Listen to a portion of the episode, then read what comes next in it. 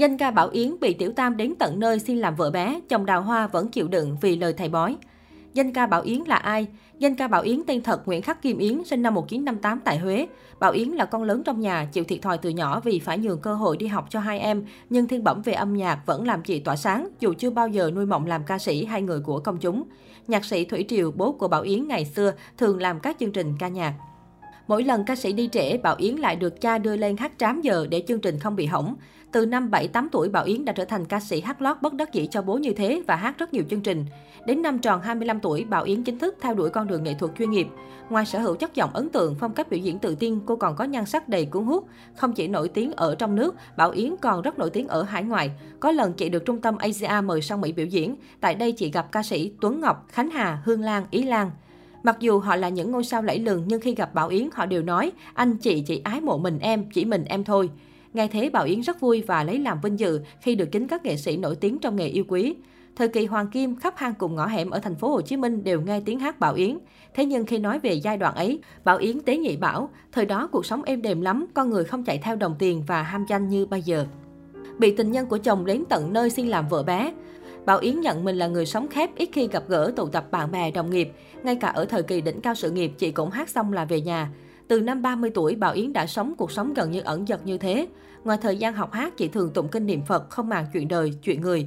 Do vậy thì cuộc đời của danh ca Bảo Yến không hề bình yên như nhịp sống bình yên mà chị mong muốn. Ông xã của danh ca Bảo Yến chính là nhạc sĩ Quốc Dũng, chủ nhân của nhiều ca khúc đình đám như bài ca Tết cho em, chuyện hợp tang, điệp khúc mùa xuân, anh đã thấy mùa xuân chưa, cơn say tình ái. Cũng chính danh ca tài sắc vẹn toàn đã là nguồn cảm hứng để Quốc Dũng cho ra đời nhiều ca khúc đình đám. Trong một chương trình truyền hình vào năm hai nghìn không trăm mười chín, Bảo Yến thừa nhận rằng sau khi kết hôn lần hai, Quốc Dũng còn có rất nhiều người đẹp vây quanh và mỗi bài hát ra đời đều dành riêng cho một bóng hồng. Ông xã của Bảo Yến đào hoa đến mức chỉ sau khoảng hai ba năm sống chung một nhà, cô đã phải đối mặt với việc người tình của chồng tìm đến than vãn chuyện không thể quên được Quốc Dũng và đã cạo đầu vì đau khổ. Chưa dừng lại ở đó, có những lần Bảo Yến nhận được lời đề nghị trơ trẽn từ tình địch là xin làm vợ bé trong gia đình, mỗi tháng gặp Quốc Dũng một lần. Nhưng thay vì nổi giận, Bảo Yến bày tỏ rõ quan điểm chỉ một vợ một chồng và tình nhân của ông xã lần lượt phải rút lui. Đằng sau câu chuyện nhạc sĩ Quốc Dũng đào hoa lại là định mệnh khó cãi, đã được một ông thầy nổi tiếng ở Huế chấm là số tử vi cho Bảo Yến từ nhiều năm về trước. Ông thầy khi xem lá số tử vi cho Bảo Yến đã dặn chị, sau này con lấy chồng, nếu người đó có đào hoa bồ bịch con cũng đừng bỏ người ta, tội nghiệp người ta nghe con, số con con cưới ai làm chồng thì người đó sẽ bị làm cho đào hoa hóa. Đúng như lời ông thầy phán, nhạc sĩ Quốc Dũng là người cực kỳ đào hoa, cũng bởi thế mà Bảo Yến không ít lần buồn lòng, đau khổ. Tuy nhiên với bản chất sống khép kín, Bảo Yến không nói ra với ai, chỉ âm thầm chịu đựng mọi sóng gió hôn nhân. Nói về Quốc Dũng, Bảo Yến vẫn rất thương anh. Bảo Yến khẳng định chồng chị rất hiền, ít nói, nhưng con gái cứ lao tới tán tỉnh mà đàn ông họ khó cầm lòng. Nếu người sai là chồng chị, chị còn nói được, nhưng người chủ động hẹn hò lao vào lòng anh là các cô gái. Anh là nghệ sĩ lại đẹp trai nên chị phải thông cảm.